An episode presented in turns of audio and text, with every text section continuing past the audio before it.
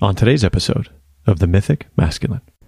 There's a way of inhabiting our bodies and our senses and meeting ourselves in our moment and meeting reality that puts us in touch with what I call the deep feminine current. And when people touch this place and learn how to inhabit that space and live from that space, it feels like home. It feels like we finally are getting in touch with the fulfillment and the nourishment that all of our consumptive behavior is chasing and trying to get right? That's the existential crisis, the hungry ghost. It's like we are collectively seeking the feminine, seeking, seeking, seeking, chasing, chasing, chasing, grasping, grasping, grasping.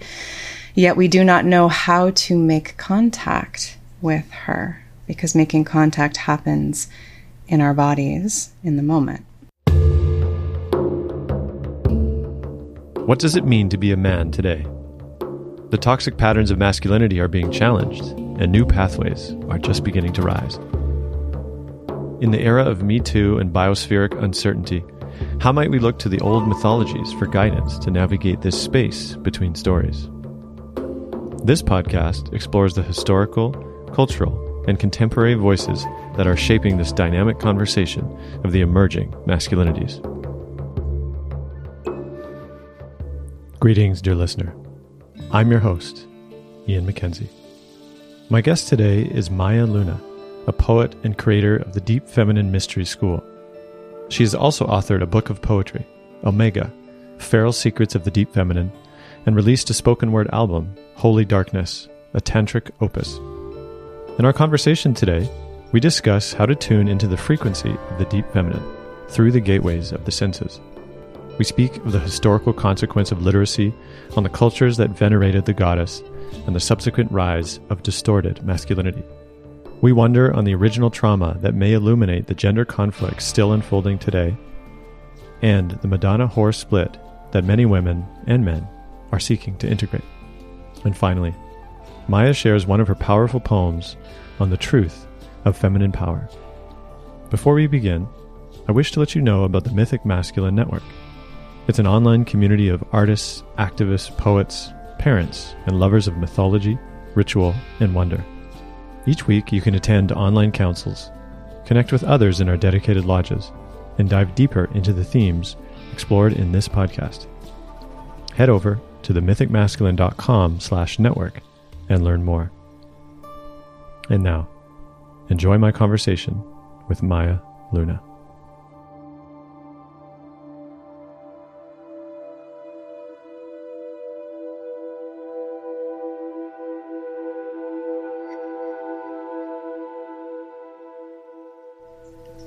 Welcome, Maya, to the show. Thank you. Thanks for having me. Hmm. I love to begin my interviews by asking the guests to share a little of where they are in this moment, geographically, spiritually, you know, anything that comes to mind, so the listener can can tune in to where you're at in this moment. Mm. Right now, I am sitting in front of a fireplace with a fire that is just embers at this point. And there is a black cat sleeping to the left of me. And the sun is shining, and I am at an undisclosed, mysterious location. Beautiful. And how do you feel about this conversation? What's present for you? What's alive in in the possibility of this conversation? Mm. Yeah, I was so excited to come on and talk with you. Um, I've seen a lot of the conversations that you've been having, particularly around around patriarchy and the feminine, and um, some of these really important topics that I think are so present for so many people right now at this moment in time, 2021, and I see so many conversations about about patriarchy and colonization coming from you know it's necessary I think to speak to race and economical background, ecological background, these sort of more mental conversations that are really necessary are not my specialty. Um, my specialty really comes from the perspective of the body and from embodiment. And it really, I'm very passionate about sharing this piece of the puzzle. Yeah. Well, I'm excited to get into it. And there's some particular threads that I, will bring up on some of what you shared on, on Facebook that really caught my eye. And before we get there, though, I would love to explore a little bit about your background. Um, from what I've researched, is you've called yourself a Dakini, a poet, mm-hmm. founder of the Deep Feminine Mystery School, and a teacher of feminine gnosis. Mm-hmm. And I yes. would love to hear a little bit about how does one become you.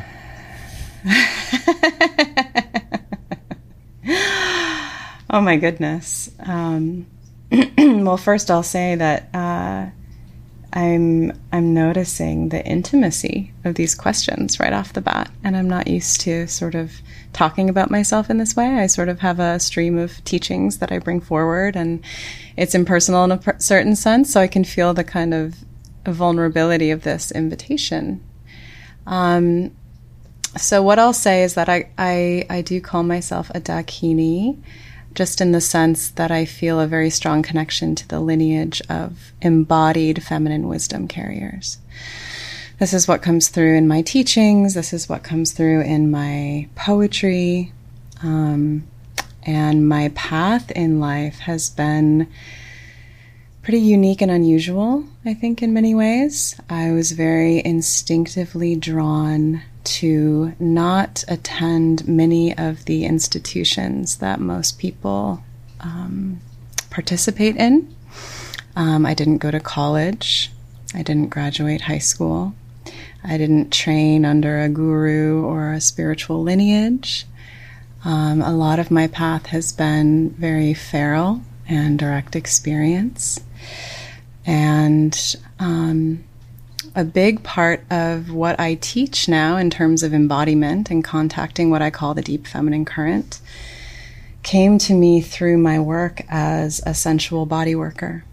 So I spent over 10 years doing um, body work, touch work, direct experiences with men, teaching them how to drop into this space that I call the deep feminine current of reality and doing this through embodiment, through sensuality, through the senses, and through touch.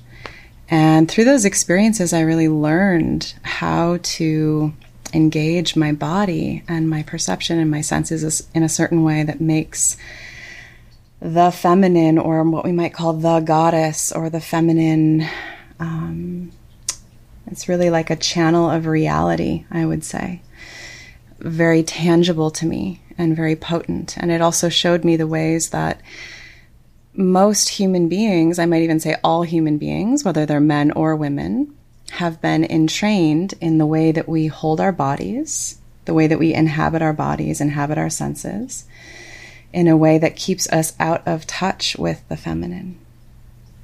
And I believe very deeply that this is like the existential crisis of our age right now is our collective loss of contact with the deep feminine. Mm. And we gain contact, or we remember contact, or we come back into contact through inhabiting our body and our senses in a new way. Mm. So that's a little bit about me. Beautiful.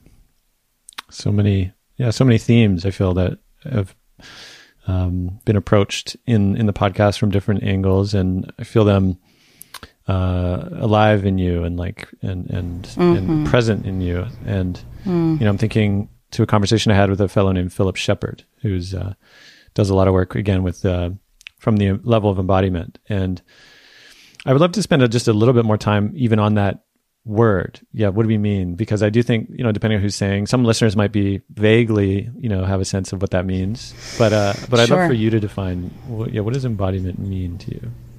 Absolutely. I think I'm going to answer that question by not directly answering that question, but talking about it in a way that I think will answer it.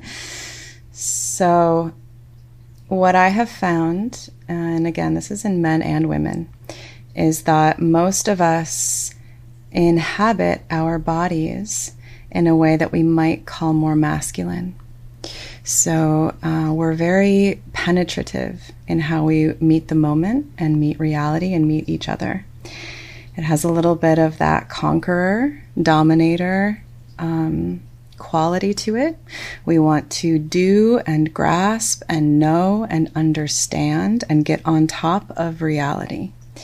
And this is so so pervasive and so subtly ingrained that we don't even really notice it. It's an it's an embodiment that has been handed down, I think, through generations, and it comes from a very deep legacy that began. Uh, there's a great book called "The Alphabet versus the Goddess" mm. that talks about you know this I book. It, yeah. Oh wow, great! Yeah. Oh, cool. It's very rare that people have read mm. that book which is really i mean the, the very short simple synopsis is that you know the, the the goddess temples or the feminine ways of knowing and perceiving reality that human beings used to be so connected with the the, the desecration of these temples or the demonization of the goddess way co-arose with the written language with linear thinking with linear processes with um, the written word so we have this very intense um, imbalance now on our planet. We all have, are very well versed in masculine ways of knowing and perceiving reality to the detriment of the feminine. Mm. And when we start to, so bringing it back to the word embodiment, so in my body of work, I teach people how to inhabit their bodies in a way that is more uh, receiving rather than penetrating. There's nothing wrong, let me say very clear, there's nothing wrong with the masculine ways of being in our body and perceiving reality. These are necessary, beautiful aspects of being human to know, to um, assert, to innovate, to grasp, to understand, to penetrate. These are all beautiful qualities of, of human potential. But when we are not in touch with the feminine, um, it be, does become that colonizer, conqueror, dominator, and I think again the the existential crisis of our age. So, in terms of embodiment, the most common thing that I hear from people in my work is that it feels like coming home. There's a way of inhabiting our bodies and our senses and meeting ourselves in our moment and meeting reality that puts us in touch with what I call the deep feminine current. And when people touch this place and learn how to inhabit that space and live from that space, it feels like home. It feels like we finally are getting in touch with the fulfillment and the nourishment that all of our consumptive behavior is chasing and trying to get right? That's the existential crisis, the hungry ghost. It's like we are collectively seeking the feminine, seeking, seeking, seeking, chasing, chasing, chasing, grasping, grasping, grasping. Yet we do not know how to make contact with her because making contact happens in our bodies in the moment and how we be in our bodies. So, in terms of embodiment, we have a habituated way, for example, of living on the surface of our body rather than resting into the back of our body. We have a habit of reaching with our senses, taking through our seeing, smelling, tasting, touching, hearing, perceiving, rather than receiving and letting ourselves be deeply touched and impacted by that. Mm. And I think when we start to make contact with, with the feminine, what happens is it's very organic and natural, our sense of being interconnected with all of life and with each other, right? Not as a concept or a theory that we can understand intellectually, but as a direct experience, mm. right? We taste this kind of ineffable intimacy and wisdom of our interconnectedness with the source and with each other and the source in all things and with and with nature right with with mother earth i think that's the most exaggerated example of this pattern our relationship to the earth yeah many themes i'd love to reflect back um, I appreciate that a lot. You know, just going back to the book, the uh, Alphabet and the Goddess. You know, one thing that really struck me in that was this relationship to, or almost the unforeseen consequence of the written word leading to the suppression of the goddess, even the witch burnings. Yes. And and for people to even maybe listening, being like, "What? How does that? How do you make that case?" And at least my understanding is that you know when you have the written word, all of a sudden you have something that is now sort of crystallized or outside of the relationality of the moment.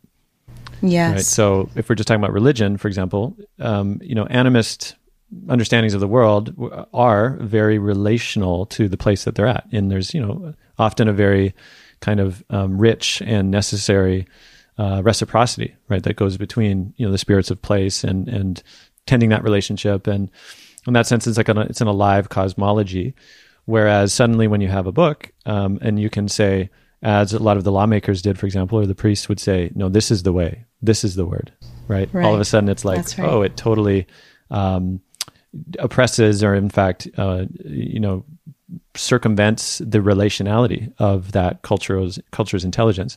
And so yes. from that perspective, yeah, like for me that landed home and I was like, oh wow. Suddenly the the deep mm, relational wisdom of, you know, plants and, and healing and all the rest that often women would carry, the wise women, you know, had to be swept aside in favor of quote, the way.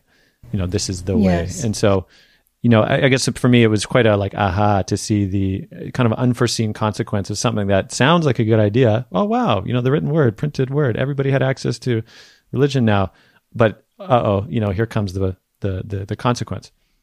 Yes. Yes. I love what you're speaking to here. And it reminds me, it, it, what arises in me is how the written word and knowledge and knowing and understanding can be quite objectifying Whereas wisdom, transmitted through body, through heart, through senses, through direct experience, rather than just intellectual conceptual understanding, is quite intimate, right? Yep. There's an intimacy to wisdom. And I would say that wisdom is a, a feminine principle, you know. That's, that's again the Dakini, the, the em- embodied feminine wisdom, which is different than knowledge, mm. right? Beautiful. You know, I, another theme that came up was um, this idea of again chasing the feminine chasing that thing which maybe you know seems is is right there almost like a mirage and you know i think yes. of uh, again like a recent technology for example a lot of the virtual spaces that are generated you know from second life you know an actual sort of virtual world that people can project themselves to uh, as well as you know the whole kind of uh, abstract digital realm that and again in some ways it's almost it's such a bizarre thing where you were in a, in a time when as the biosphere itself is deeply, you know, in disarray, there's almost this like race to try to create a perfect digital copy of that very world, as if that's the thing that's actually the achievement. And I, yes. and I see like in what you're saying that this kind of masculine um, uh, loss of how to actually come home to it in the body almost wants to generate its substitute in its in its quote perfection, but it's not alive. That's right. So it's like a deep tragedy um, that is playing itself out. It is a tragedy, and I think that the the irony or the paradox is that um, getting in touch with the feminine is quite profoundly simple and immediate. We do have a lot of entrained habits again in how we be in our body and our senses to not make contact with what I call that current of reality. Um, but it's quite simple and straightforward, and, and it is tragic the way that we keep chasing it um, and trying to consume it and trying to guard ourselves against it rather than meeting it, you know? You brought up this word contact as well and i would love to spend a little time there because i do think this also for me is a key into understanding a kind of um, relational wisdom and, and experience in the moment. And i want to relate it also to this maybe the broader understanding of consent. Because when we're talking about relational dynamics right and not just between men and women but um, all humans and even not you know more than human but there's this question around consent right is often the kind of leading edge i feel in the moment of this you know it's like you know here's how to establish consent in this say encounter right mm-hmm. and it has to be ongoing and it has to be present and it has you know it has to be free from any coercive dynamics and and and it kind of and it makes sense. It's kind of like, oh yeah, good because I see it as a reaction to Yes. a lot of trespass and misuse of power, and at the same time, for me, there's actually a much deeper realm which I've come to understand through my time in places like Tamera uh, and others that actually consent can be achieved, but not contact. Actually, that contact is actually a much deeper kind of like co achievement. Yes. Yes. Yeah, yeah. That's a that's an I'd say an achievement and an attunement. You know that that one can establish. You know, because somebody in an, an encounter, let's say, can can actually say yes. Okay, I approve. You know, I agree with this. Maybe their body isn't though. Yeah, maybe maybe there's actually a deeper um, element that if if there's an attunement to those in that encounter, right, they can be on on the side of that, which again is just much deeper than consent. And so I just feel like I'd love to hear you, you know, share a little of that. I love I love this question. I love this question. What comes through when you're when I hear you speaking to that is that yes, the realm of making agreements on on the mental plane is again a very masculine way of knowing and perceiving reality. Also essential and important and good and necessary and I would say that the feminine realm is much more underground, unseen. It's the realm of attachment, right? It's the realm of, and this is again part of the patriarchal spirituality, is this ele- elevation of non attachment for so, so, so long, right? Elevation of um, detachment, of, of witnessing, of even mindfulness, I think, has that quality of let's detach and just watch the moment, watch our thoughts, watch our breath, watch the feminine, right? Not get tangled up because, again, there's this such deep ancient programming that it's the Maya, it's the illusion, it's the seductress, it's the dangerous realm, right? So, in this realm of consent, I, I love this question about consent because Yes, when we drop into the realm of the feminine, we start to feel there's a contact happening with each other in every moment. And there's an under the surface negotiation and conversation happening in every moment that's deeper than our mind, that's deeper than um, what we might agree upon. I mean, I think one example of this maybe is, you know, two people could be coming together for an intimate exchange and, um, you know, perhaps something is not fully right for one of them or both of them. If they're tuning in and listening in a deeper way, perhaps there's an attachment happening in the space or an impact or a meeting happening in the space that um, is very real. But on the realm of the mind, they're going to say, I think this probably happens in polyamory a lot. They're, you know, in the realm of the mind, they're going to say, oh yeah, we have this agreement. It's fine. You know, we're going to, we're going to make love and then I'm going to go make love with someone else. And we've agreed that this is fine. And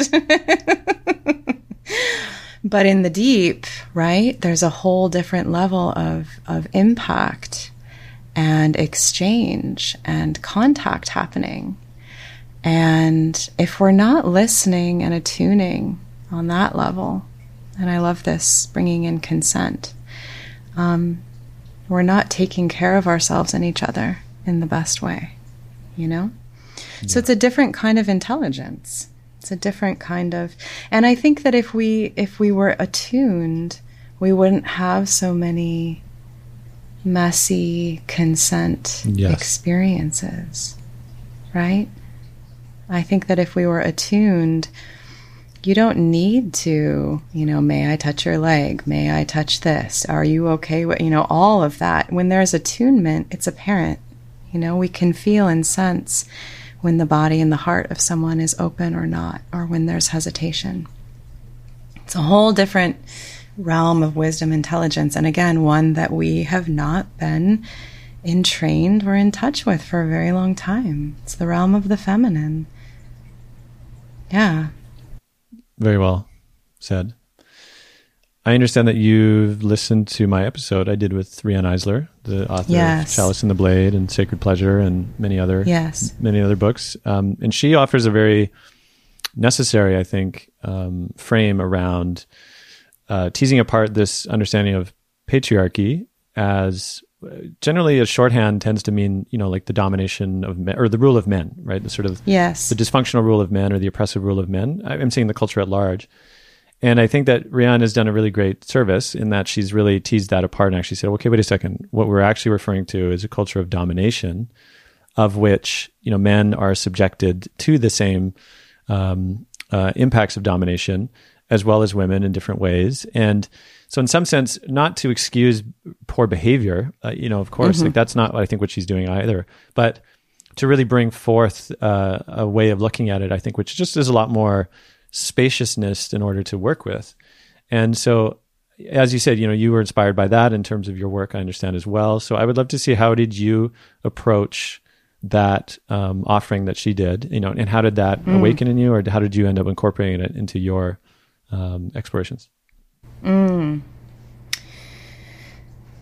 Well, first, I think I just want to say that it, this word patriarchy is really a hot button and it's really tricky. And I've actually spent a lot of time contemplating using a different word because it does carry such an implicit sort of um, bad men, bad men, men are men are evil, men are doing bad things to women and um, I don't I don't actually see patriarchy as that. I see patriarchy in my definition, which is maybe closer to Riane Eisler's, as um,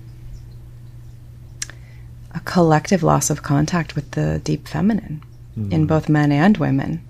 And I think men are very harmed by this, by having um, the the feminine half of their psyche, soul, and their contact with the feminine um, be bullied and beaten out of them. Mm. Um, so it's a it's a collective loss of contact with the deep feminine, and I would say, again, a, an imbalance towards valuing the masculine ways of knowing and perceiving reality, the masculine forms of embodiment, the masculine value system.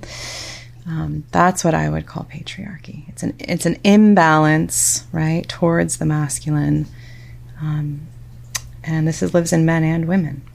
Mm-hmm. Um, I think that I think that her work is so important because she she explores how did we get here? How did we get here? We used to we used to be somewhere else, you know.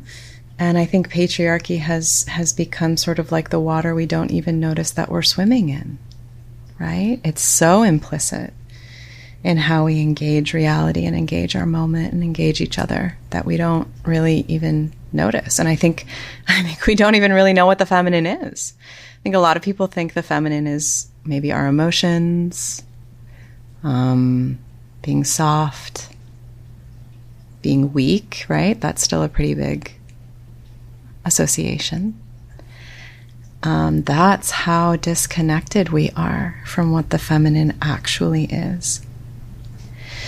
I will say, you know, the chalice and the blade, right? So she writes about how we used to be a chalice culture and then we became a blade culture.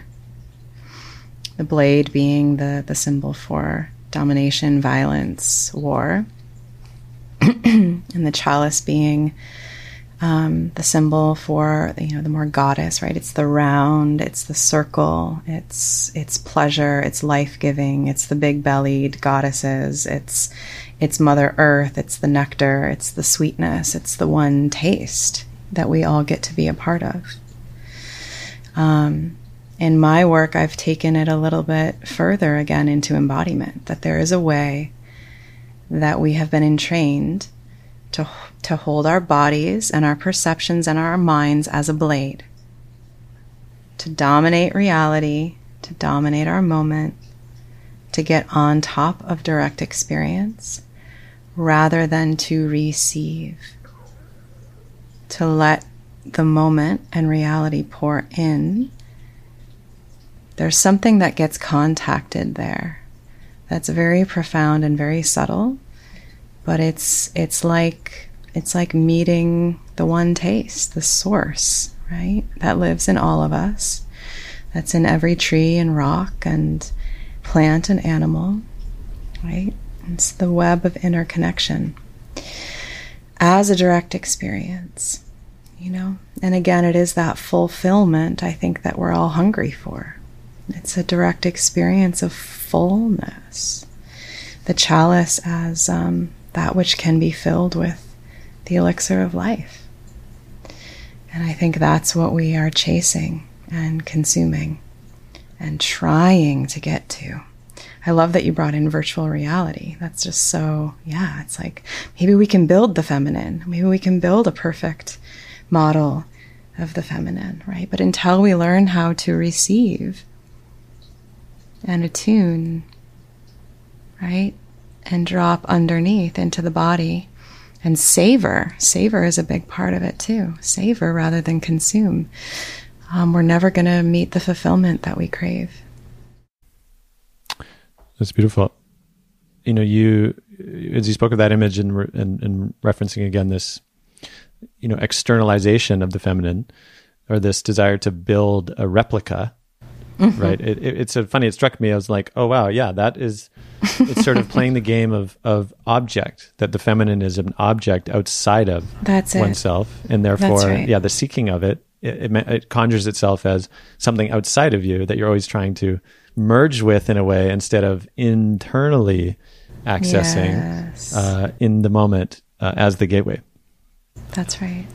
That's right.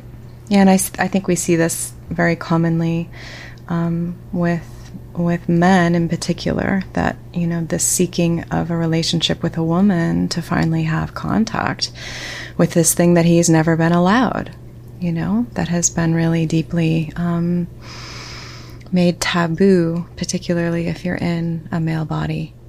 Um, I would also say, just to highlight again, I might have said it already, but you know, not only is the feminine not an object outside of us that we get or consume, um, it's also not something that we do. Uh, it's more like a different radio station. It's a different channel of reality, really, is how I experience the feminine the deep, the, what I call the deep feminine current. Um, and it's one that we access through different doorways in our body and senses. But it sort of illuminates reality in a totally different way, you know. And and yes, one that is much more interconnected and intimate and fulfilling, I think. I would love to hear a little on these gateways that you speak to. Yeah. Yeah, absolutely. I'm glad. I'm glad you're mentioning that because, yeah, in in my work, um, practices are a really big part of it. You know, this is what makes it different than just like theories, right? So, um, one of the major gateways is to inhabit the back of our body. We tend to live on the surface of our body. And that's part of our blade. It's like the bow and arrow. We're always going somewhere. We're leading. We know where we're going. It's that linear, like, um, intentionality control, right? When we inhabit the back of our body, we start to experience more being and receiving. It's a different, a different space starts to open. There's also what I call um, vertical time or depth time versus linear time. So um, it's perhaps a little bit tricky to describe. It's much easier if I'm if I'm guiding someone into it. But so our, our way of being in the moment tends to be slightly anticipatory. We're anticipating what's next and where it's going. It's the horizontal moment. We lean into time, right? We anticipate what's coming next. This is also a great, you know, I love when, when you speak about consent, there is something to it's like the way that we make love or meet each other in intimacy can also be applied to the moment. So, this anticipation of what comes next takes us out of intimacy with the depth of reality.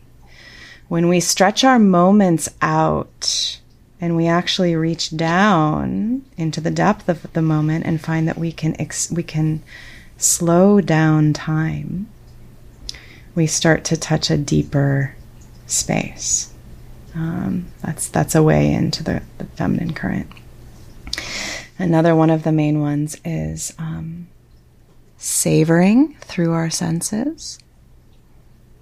Actually, learning how to savor what we see, what we taste, what we hear, what we smell, what we feel. Um, not for the purpose of the object of that which we're savoring, but because of what opens, where we go when we do that. The answer to your this is the answer to your question what are these doorways into the deep feminine current? Those are some of the main ones. Softening the belly is another big one. We tend to have a habit of pulling up and in our belly, sort of holding that warrior stance, right? When we drop the belly, right? Like those big bellied goddess uh, statues of old, right? There's a transmission there. There's a reason why um, our vision of God at one time was a big bellied woman, right? The belly, the belly is key. The soft belly also connects the flow between our sex and our heart, you know, naturally and organically. I think one of the one of the things that's happened in that warrior sucking in, armoring, holding through our belly is it's cut off the, the conversation between sex and heart, which is a big part of the chalice culture, right? Sacred pleasure prior to the blade. Um, this this direct experience of, you know, it's like you can imagine. Um, there's such a split now between eroticism and innocence, right? Between sex and the sacred. And these are really not two things, they're actually one thing. They're actually one taste. When we enter the feminine um, frequency of reality, it's very apparent that these are just one thing, you know? I'm reminded of a few words of Martin Shaw. He's a storyteller from England, but he said something one time, and maybe in our conversation, he said, A woman knows when she's being looked at or beheld. Hmm. Absolutely. Absolutely. Absolutely. Yes. Well, and that's another gateway is the, um, you know, looking from the back of the head and the back of the eyes. Uh, it's very subtle and it seems very simple, but we tend to shoot out our looking, you know, through the front of our face. We tend to grasp after what we see. And when we um, drop into the back of the body, the back of the head, the back of the eyes, uh, there is an intimacy with what we are. There is a beholding that starts to happen. Absolutely. Absolutely. Yeah, I love that you said that. Let me just really receive what you said. A woman knows when she's being looked at rather than beheld. Yes. Yeah, exactly. You know, I would say, can I share one thing about that? Yeah, please. you know, because I worked so so intimately for so many years with men in the realm of of sexuality and embodiment and intimacy, you know, I worked very directly with the um, the program of objectification that lives in men, right? Kind of the pornographic culture and habituated um, I think this is all just, it's habituated. It's programmed. It's taught. You know, it's not our natural way of being. My God, not at all. What I came to understand and realize was that this is my theory. Men objectify women as a way to conquer the feeling of profound vulnerability of being that impacted by a beautiful, erotic, embodied, radiant woman. When a man, you know, sees a woman that he that that ignites this kind of inspiration, attraction, it touches him in such a way that is very vulnerable, naturally vulnerable. There's a right? It's like to behold a beautiful woman, it's like we forget our own name right? We just sort of, there's this automatic reverence and kind of taking your breath away that happens.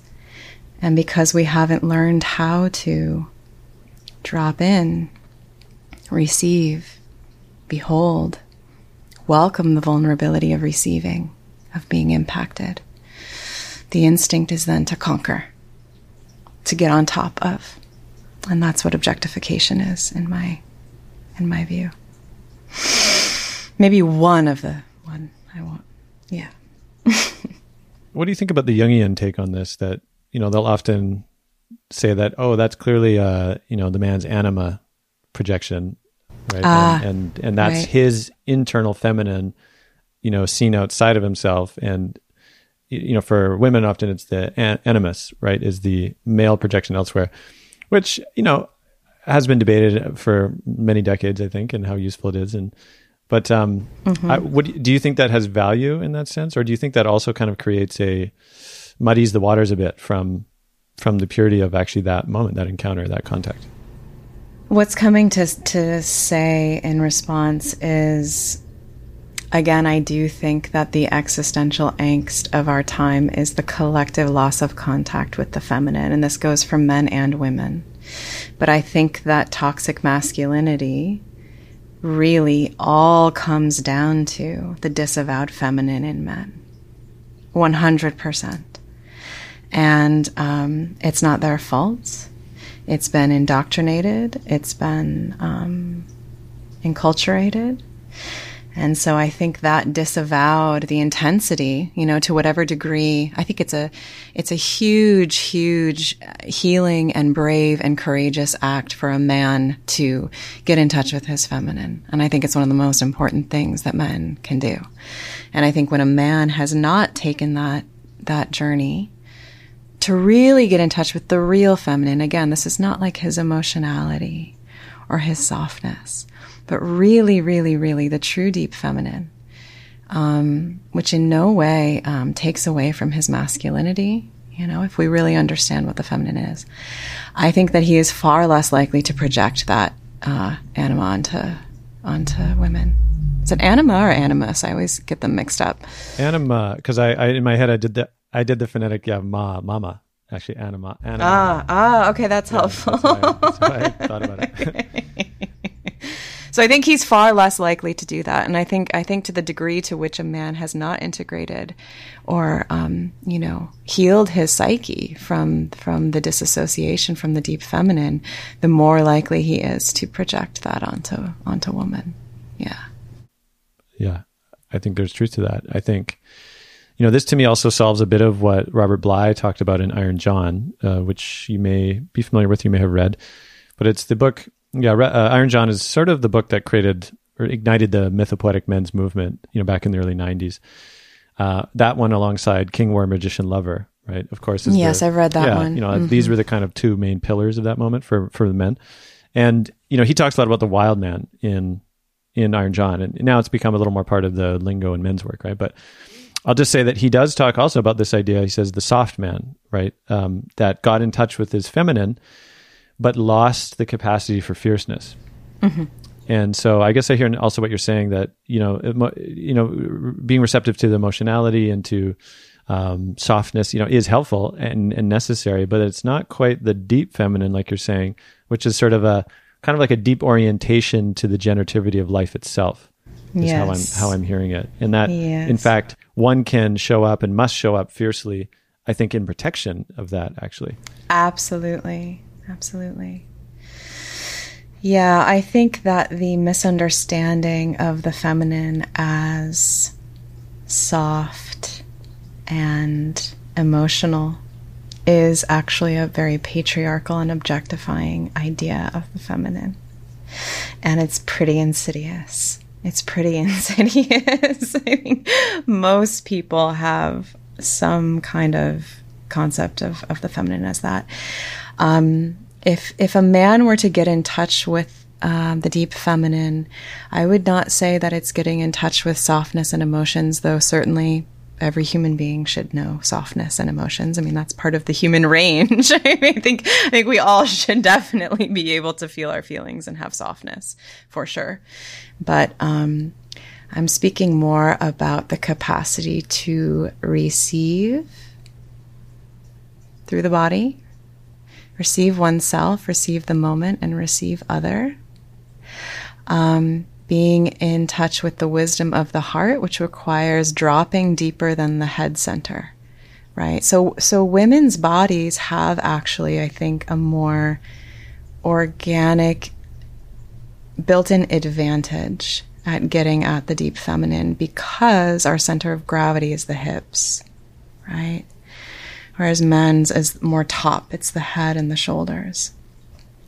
So, the wisdom of Soma, the wisdom of the deep, the wisdom that comes through the feet, the pelvis, the belly, right? When we drop down and listen from those spaces. When we savor rather than consume. Yeah. When we, uh, yeah, again, receive. It's hard to explain what receiving is.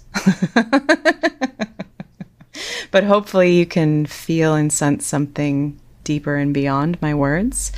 But that is what I would say getting in touch with the deep feminine is. Mm. Yeah. It's interesting. I do hear in you the it's like the conundrum of trying to use let's say a, a technology of language, for example. Yes, to, to, exactly. To that's actually an embodied experience. and and that that's yet right. here we are, right? And and yet there's still value in that. And but I appreciate being able to name the limitations, right? Yeah. Well, and I would invite people to feel what's beneath and under underneath and behind my words and the space that I'm speaking from. Because a lot happens there. That's the other thing. Yes, language is limiting. And yes, as we spoke about in the beginning, right? The alphabet versus the goddess. Language is intrinsically and inherently opposed to and uh, obscures the deep feminine, right? Takes us out of contact with the deep feminine. So, yeah, using vocabulary to try to talk about the deep feminine is this funny oxymoron. But we do have the capacity to listen and receive from a deeper space than just our conceptual listening and hearing. So, that's a conversation that's happening right now as we, you know, geek out with our heads. Like that's also happening right now. Yeah. Mm-hmm. Yeah. Well, this brings me to the thread that initially did catch my eye um, a little while ago. And I'd love to read just a little bit of it because in some ways it, it, it treads the ground that we've already touched upon, but also I think also adds a bit more to it, in particularly around this uh, relationship of trauma and and how that shows up in in relating. So I'm just going to read a little piece of it you wrote, What has been called femininity is actually a trauma response called fawning. What has been called masculinity is actually a trauma response called fighting. Gender programming, as we have known it, is rooted in trauma. Love, as well, has been confused with trauma bonding. Liberate love from the trauma bond. Liberate the true masculine and feminine essence from gender programming and trauma based coping mechanisms. Pull the trauma bond and gender trauma up by its roots. Come out of the ancient dream. This is too good, so I'm keep reading. The, tr- the truth is in the soil, love is in the deep. We are so much more than this. Hmm.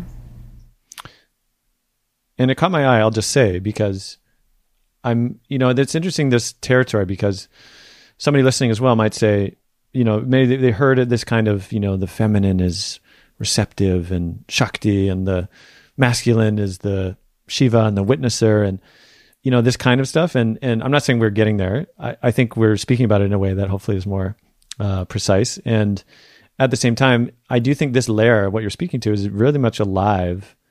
And it's harder to see in when the water you're swimming in is like that's the water. And you know, around this question of trauma or like gender programming, you know, then you get into territory that a lot of non-binary folk, queer folk, you know, have done so much work on because they often are the more um, ones to confront a lot of that yes. programming, let's say, or be the recipients of you know violence and of mm-hmm. um, judgment and all the rest. So it's like it's it, it's understandable that that's been more sort of visible, you know, in that confrontation, and yet.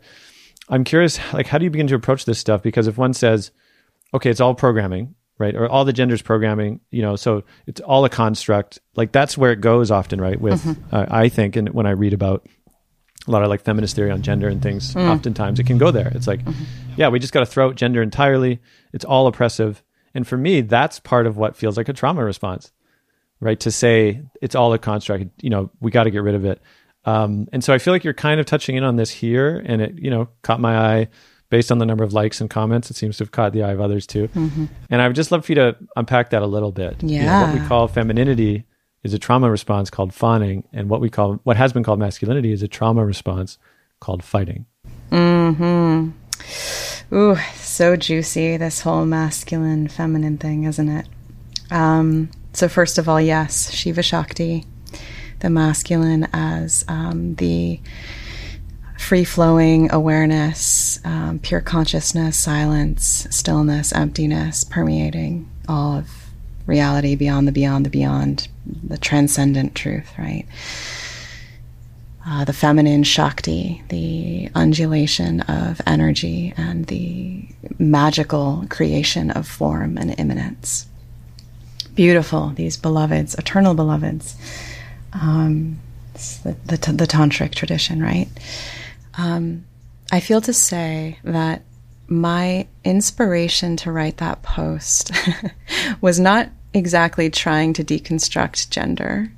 Um, but I love that we're having this conversation. My my inspiration to write that post was because I do a lot of tracking of the fields and the trends that are happening, and there is a very large trend happening right now that is sort of a swing back from feminism that's saying, um, you know, we need to get back to the good old days, to the original, you know, men being men, none of this soft stuff, men being masculine men, when, women being feminine women. And um, intrinsic in that, it's sort of David Data, but like really, really, really intense. and intrinsic to that is men dominate, women submit, men lead, women follow. Mm-hmm. Um, and what I see woven throughout a lot of this is an elevation of quote unquote true masculinity as um, uh, aggressive, controlling, never being wrong, always being right, and really elevating this as like this is some kind of like pinnacle. you know, as though like everything else, especially feminism, has been this conspiracy to kind of like squash, you know, and and there is something important, I think, to be said of that. I think that there is a a beauty and a power in um, in masculinity that's just being rediscovered right now. That's really important. Um, but what I see also is is really an elevation of um, in these kinds of circles and in this new trend um, that that for a, a, woman, you know, the highest expression that she could ever achieve as a feminine creature is to be um, to listen, to follow, to be kind, to be sweet, to always um, trust um, what men say. I mean, it sounds sort of absurd as I'm saying it, but this is really like a trend right now. Maybe you're tracking it a little bit. Yeah, it sounds a bit like a 50s, you know, caricature. Yeah, yeah, it's kind of trying to go back to that. But when I really started to look at it, I'm like, well, this is fawning and fighting. These are trauma responses. These are these are, and I think that for a long time, that's um, that's what masculinity and femininity was. Femininity is being sweet. Wait, the fawning trauma response is to caretake, to protect yourself from a threat by being agreeable, moving towards the threat, taking care of it, being pleasing, being agreeable, being nice, being accommodating, people pleasing, right? Which has been a huge thing for women for a long, long, long time, right? And for men, of course, what was deemed, right, being a real man, quote unquote, was being uh, abusive, basically, you know? so that's what I meant when I, when I said, yeah. So th- my question then, which is um, in some ways putting that together is so what's the trauma mm, right? yes this is what yes. i'm curious about what is the trauma what is the reaction to the trauma what is the trauma mm-hmm. I, I, I, have a sense of what it might be but i'm curious tell me um, my take on it is that it's the loss of village Mm. and it's the loss of land. Because trauma, what we mean in that sense, is the dislocation. And we're talking, if we're talking about, you know, people with Northern European ancestry and that, you know, diaspora and dislocation and coming to the new world and all that, you know, different context than the indigenous folk that are here on Turtle Island and, you know, are living it actively. Um, but that the, that ancestral trauma really um, is essentially a, a, fundamental lack of being at home uh, and a fundamental lack of safety. Mm. Right? If we if we think that safety, in fact, comes from essentially being embedded in both, you know, a cosmology that is familiar to you and you know brings meaning to your life, as well as mutual life giving relationships, you know, with other people and other humans, in terms of raising kids as well. You know, I, I, there's a lot here around the essentially that the nuclear family is the utter collapse, right, of the of what we used to have. And in some sense, it's no surprise that people uphold the nuclear family as like the beacon of uh, conservative sanity, right? Right. In in a time when, but there's no context for actually there used to be a lot more.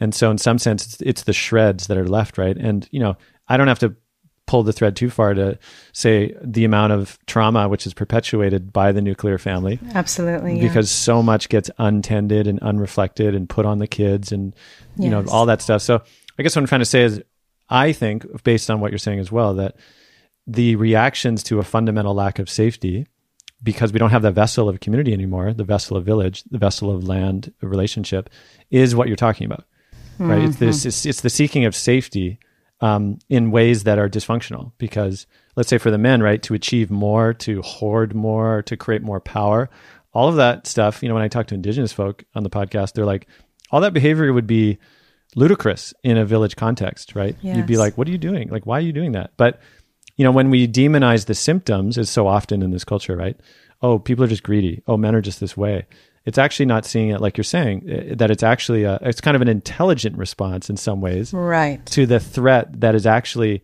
not visible. Absolutely. Absolutely. Coping. Coping Yeah. strategy. Yes. Exactly. I love I love what you're saying here and it's it's really well connected to, you know, chalice and the blade, sacred pleasure, all of all of um, Rain Eisler's work. Um, am I saying her name correctly? Is it Rain? Riane. Riane. Okay, Riane Eisler. Yeah. So interesting. I love her book so much, but I've been saying her name wrong. Um, Riane's Riane's work.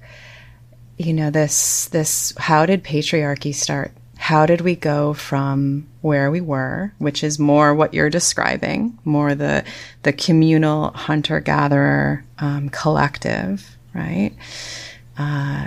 that also happened to be in touch with the feminine and viewing the body and sexuality as sacred and even you know the the source of spiritual revelation right the center of the spiritual life right the goddess and the priestess who emanated the the her or through her eroticism right? It's like the secrets of the universe were revealed yeah? Um and of course now we have the whore which is like the the right?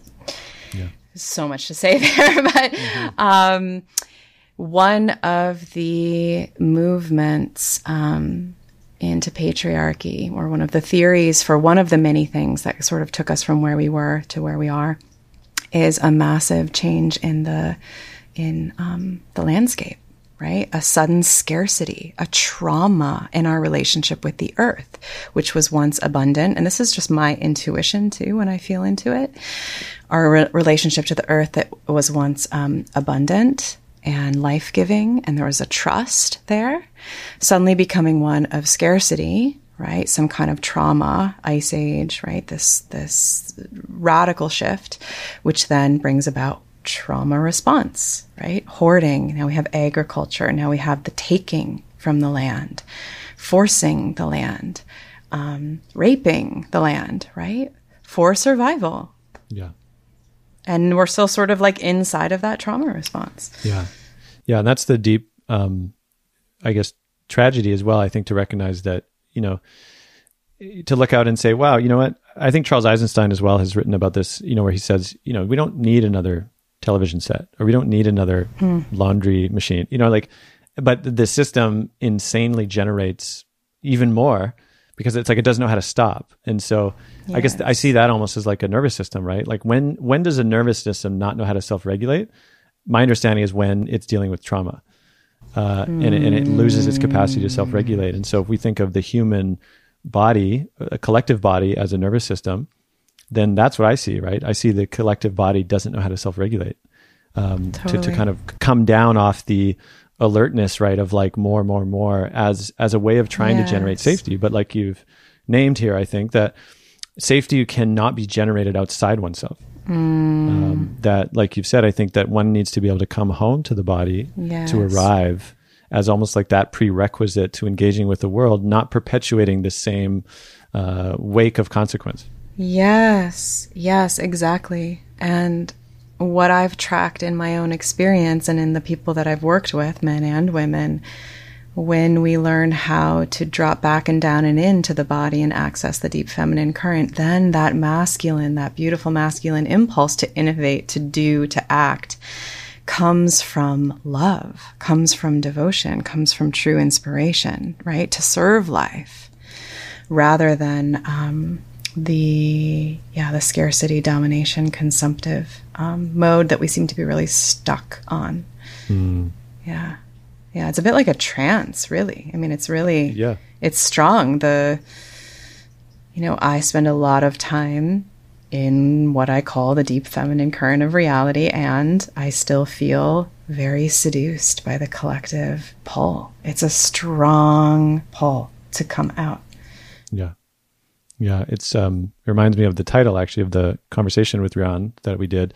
I think it's from her words, but I said I called it Awakening from the Trance of Domination.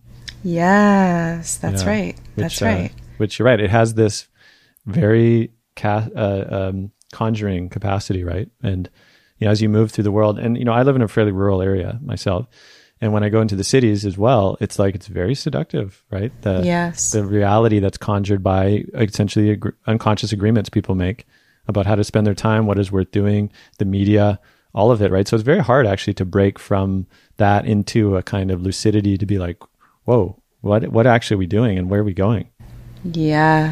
Yes. That's right. The water we don't know we're swimming in. Well, you know about Wetiko, I'm sure. Wetiko. Yeah. So it's it's sort of like that, I think, you know. Yeah. Yeah. Well, this makes me think of um, another phenomenon I have noticed um, on, on mass, which is uh, I would say the amount of women that are coming out as witchy, feral, erotic, tantric, you know, priestess, uh, goddess, like, you know, and I'm just saying, I'm, I noticed it a call myself like, feral. Is that becoming a trend? feral. Um, Mm-hmm. It's it's around, you know, Hmm. and and again, I don't say that to say somehow they were copying each other. What I guess what I'm trying to say is that Yeah. I do feel there is a n- noticeable phenomenon of women rising Mm-hmm. to reclaim, and it makes me almost think of um, Bill Plotkin's work, uh, which you may be familiar with. Um, but he talks about this uh, sort of um, in the directions of one's self or one's being. You know, there's north, south, east, west, and they each correspond to a certain quality. Um, but I think he calls might be the south. He calls it the wild indigenous one. Mm-hmm. And and in that sense, I think he just means yeah, the one that is kind of connected once again to maybe like you're saying the deep feminine or the pulse of eros, you know, in its pure Yes. life's vitality. Yes. And so I, I do see that that seems to be a thing, you know, that there's a a real claiming of that and then coming out of that. That in some sense, I almost see like the the female ones are are like awakening each other and like mm-hmm. standing with each other in this mm-hmm. like co arising knowing. Yes. If that's fair to say, yeah. And I just wonder if you might comment on that because you th- it seems like you've been in this for a while. Been around a while. yeah, there is. There is a rising of uh, wild women, perhaps, happening. Absolutely. Um, I think we have to be very careful around our, um, again, turning the feminine into an objectification and performative thing. By this meaning, you think the women have to be careful not to be. perform- Yes. Yes. I think that that's that's a risk and something that happens a lot, I think. But um, in terms of why that's happening, I mean, my my sense is that at this point in human history, we have backed ourselves into a corner in the anti-feminine paradigm so thoroughly that the feminine cannot help but bust through the cracks. Like she's coming. Um, it's beyond our choosing, our making, our controlling, our doing of it. She's she's emerging out of the cracks, out of the resistance. She's, you know, and I think 2020 showed us just how profoundly real groundlessness is. You know, groundlessness is is such an essential aspect of the deep feminine. It's the wild, uncontrollable nature of reality that we never, ever, ever will fully conquer. Ever. We will never, ever be able to control life, right? And we've been pretending like that's not true for a very long time. And I think it's very obvious now. It's becoming more and more obvious just how uh, how small we are compared to this great power, you know? And I think that is probably the true rising of the feminine that's starting to, you know, turn people on. Yeah, that's my sense. In your work with women, what are some of the patterns that you see or the thresholds that often, you know, are recognizable in the kinds of work that that they need to or that you see that they need to to integrate or to to explore? Hmm. Well, I think again, it's sort of like the old patriarchal model is when you're a teacher or you're a bringer of some kind of wisdom or method or something that it should apply to everything. It should be the answer for all woes, right? And um, there are many things that that my work doesn't touch, and I'm very aware of that. And I think that the the dynamics between men and women are not just um, the product of patriarchy or the existential loss of contact with the deep feminine. There's also the very real realm of attachment trauma and attachment wounding. Um, but perhaps it, it all does go back to the same space. You were talking about the nuclear family and, you know, all of the trauma that happens there.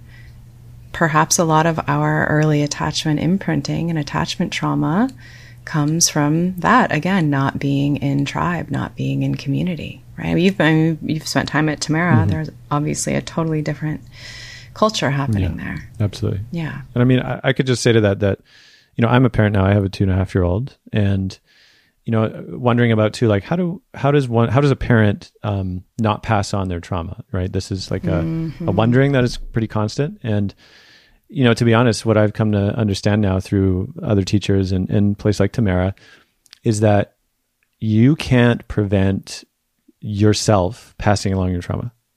Uh, and this is now, you know, my teacher Stephen Jenkinson said this one time.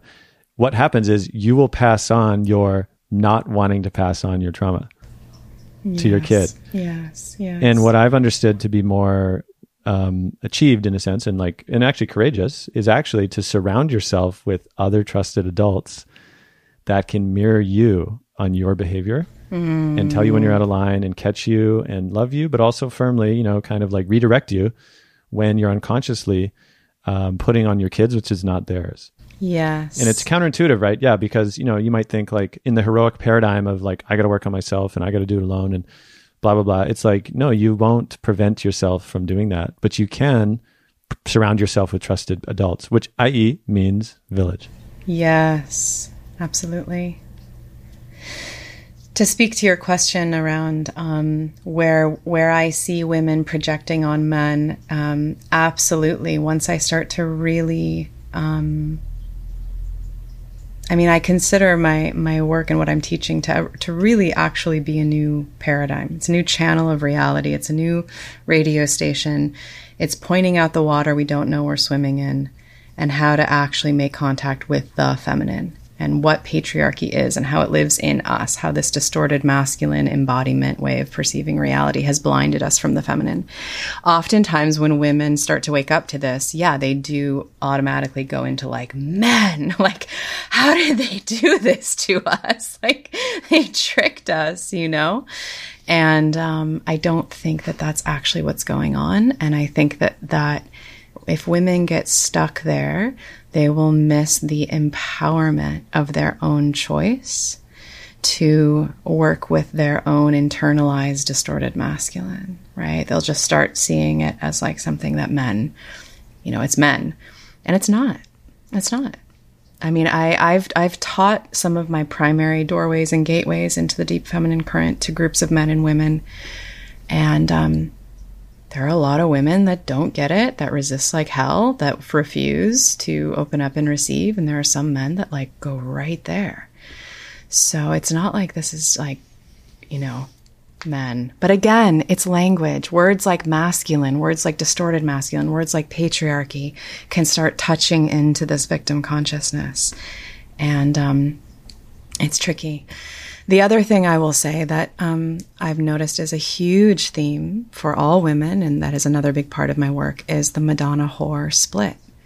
This split between sex and the sacred between eroticism and innocence and a way that women, every woman I've ever worked with, has on some level of her being, consciously or unconsciously, grappled with this split. Has either chosen to be a good girl or a bad girl. And the good girls are um, repressing their sex, repressing their power, repressing their true feelings, trying to be nice, trying to be liked, trying to be chosen by a Prince Charming who will complete their life. And the bad girls are, um, you know, in touch with their desire and their vitality and their voice and their truth, but often um, at the expense of their own innocent heart. They've jaded themselves in a certain way because um, because of the split. And um, unifying that split is such a key aspect to the true deep feminine because the the image or the symbol of the goddess before the great split before patriarchy was profoundly sensual and profoundly sacred profoundly erotic profoundly innocent profoundly embodied and profoundly wise right? We don't think of sensuality and eroticism and wisdom as going together right? Like at all. That that is so close to the core of the of the deep feminine current. And i think what's interesting to me is that i see in present day in our patriarchy the water we don't know we're swimming in is that a lot of women's groups this connects to what you were saying about the pharaoh thing this is it i've got it what I see is that most women's mystery schools or work on the feminine or, or whatever we want to call this is still in the split. It's either kind of the vibe is like Kuan Yin, Mother Mary. It's very upper body. It's very transcendent. It's very light. It's very pure, right? The divine feminine. It's kind of wispy, disembodied, you know, love, loving kindness thing. And then we have um, on the other side the women who are really getting down with their eroticism and their power and their passion. Like, this is the divine feminine. This is the goddess, right? Roar. And of course, they've lost. Um, they've lost connection to the to the source, right? To to the sacred. And I don't mean that conceptual, I mean really as a direct experience right? So again, upper body, lower body, Madonna, whore. Um, the, this is the way that the feminine and our image and our symbology around the feminine has been split in half. And that's a huge part of what my mystery school is about. It's one of the things is the, the unification of that split creates a whole different emanation and transmission. And it's not just something for women to like performatively embody and be, but it's a, an essence and an energy and a frequency of reality that we can get in touch with. That for women is very profound when they realize that they've been playing this split out in their lives, you know? Thank you for that. I might offer um, my take on it from the masculine side, if, if that might be might be useful. Well, the Madonna horse split came from Freud, tracking men men's experience with women. You know, there's women they want to marry who they respect, and then there's women who, but they don't feel sexually attracted to them, and then there's women who they feel erotically charged by, but they don't respect them. Right? That that's where the saying Yeah. comes from. Yes. Yeah, and I'd be happy to offer a little mythic frame, which may, Yes. you know, Riane might have touched on this um, in Sacred Pleasure, which I have but haven't read yet. I mean, I, I have Okay. ordered the book after. but for me, this is actually uh, also drawing on some of Tamera's work, which I thought was really profound, and how I understand the the the development of a young boy, um, both uh, you know biochemically, let's say, but also mythically, is that the boy grows up, of course, and the mother is everything, right? The mother is the source of nourishment and and the great mother herself, Right. and that at a certain point, uh, when adolescence starts to kick in, that there's this shift, of course, where the boy ends up kind of discovering, you know, their sexual nature, you know, starts to come online. And in the Western culture, at least, I'll just speak from there, there's this split that happens then. Yeah. And what they, Tamera kind of tracked and they understand is that if a mother hasn't integrated her own erotic, you know, wholeness in a sense, she generally re- reacts to the boy in two different ways. One is she ignores that sexuality is coming online, you know, is a bit like uncomfortable by it, it doesn't talk about it. Um, you know, the kind of classic walking in while the boy's masturbating, you know, kind of thing in the room. And of course, all the shame that comes in with that for the boy. Um, or she becomes de- deliberately the kind of like spiteful and, and maybe like oppressive, right? That's gross. Yes. Don't do that.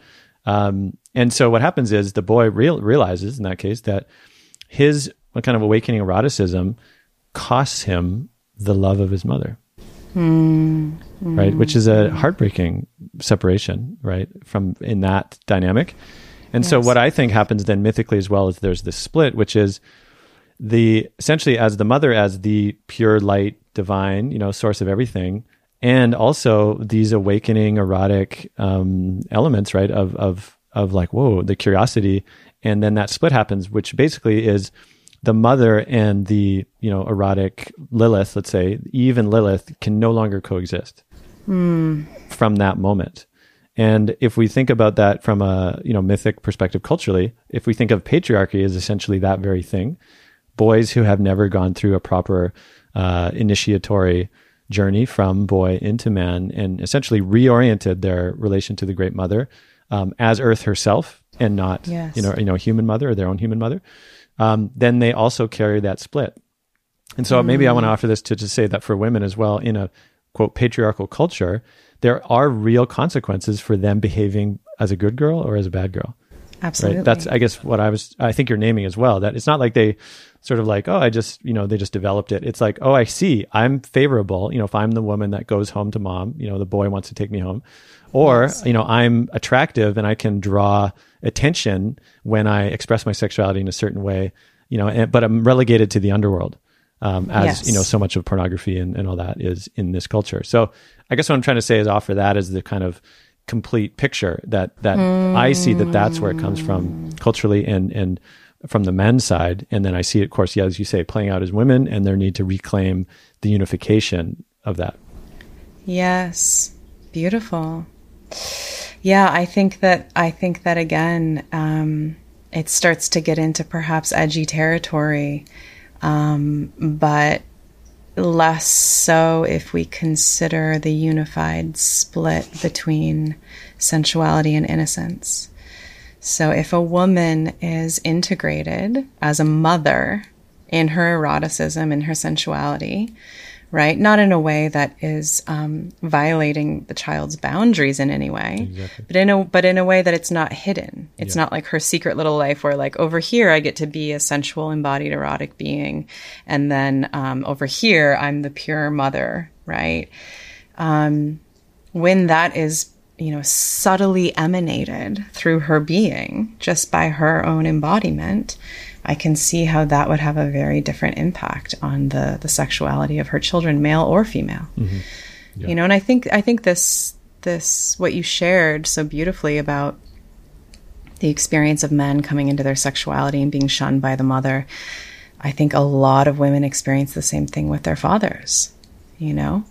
Um, feeling either um, lusted after in subtle or overt ways or rejected because he's afraid that he might do that or you know it's just like we don't know what to do with this burgeoning shakti and this these curves and this energy that's coming online we don't know how to honor it we don't know how to be with it in a respectful way so let's just reject it and that's very wounding for women mm-hmm. also mm-hmm. you know yeah, part of the split thank you for that yeah and it also reminds me again of why it's so valuable to have other trusted adults you know in the mm-hmm. field because then they're they're models of you know masculinity femininity can have all sorts of diverse expressions yes. right and it doesn't rely solely on you know the one mother or the one father to be everything uh, and to be that one source of you know this is the way it should be or not so yes. again that village intelligence is so necessary um, absolutely and sadly we're coming to the end of our conversation soon Aww. and uh, perhaps i would love to invite if there is a particular poem that you may feel called to to close our conversation today. Hmm. To speak live, you mean? Yeah. Hmm. Oh gosh, I've got my book right here. I always make sure it's within two feet of me at all times. Wonderful. never know. See, this, this is how you bless a poet. You you invite them to offer their poetry. Oh gosh. Um Let's do this one. So, one of the things that I find really interesting the deeper I go into this, what I call the deep feminine current, is the difference between what we have known and understood power to be and what power is from the perspective of the deep feminine. So, I'm going to read a poem from my book, Omega Feral Secrets of the Deep Feminine, and it's called The Truth of Power. True power is not power over. It is not the dominator paradigm. It is not the polarity of powerful and powerless. True power erupts from the deep underground. It rises up from the earth to dance inside your vessel. It is the pulse of creation wed to the intuitive spark of this moment. It is crazy wisdom and ferocious innocence. It is free from agenda and surrendered to outcome. It arises spontaneously from the heart of the mystery. It is a gush of creativity a momentary potency, a wave in the ocean that belongs to no one. It is a current you can ride. It comes and goes like the wind. To know this power, you must become permeable, available, and open to receive. Like a tiger in the bush, listen, listen. With every cell of your being, listen. In the moment of that pounce, self and object disappear. In the seizing of that current, only pure life remains. Mm.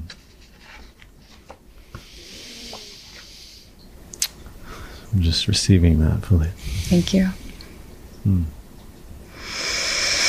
Hmm. Maya Luna, what a pleasure. Yeah, so good to be with you and just really appreciate what you're bringing forward and who you are and the path that you've walked and these questions and conversations that you're having. Mm. Really, really honored to be here. Thank you. I'll keep going if you do. Absolutely. I'm here for it. Thank you for listening to this episode of The Mythic Masculine. If you enjoyed what you heard, please consider leaving a review on Apple Podcasts and sharing this episode on your social media. Also, you're invited to join the Mythic Masculine Network, a growing community of artists, activists, poets, parents, and lovers of mythology, ritual, and wonder. We're co creating the emergence of a culture of belonging, oriented around tending the masculine soul. It's a beautiful, intimate platform, and I'd love to have you connected. Visit themythicmasculine.com slash network to learn more.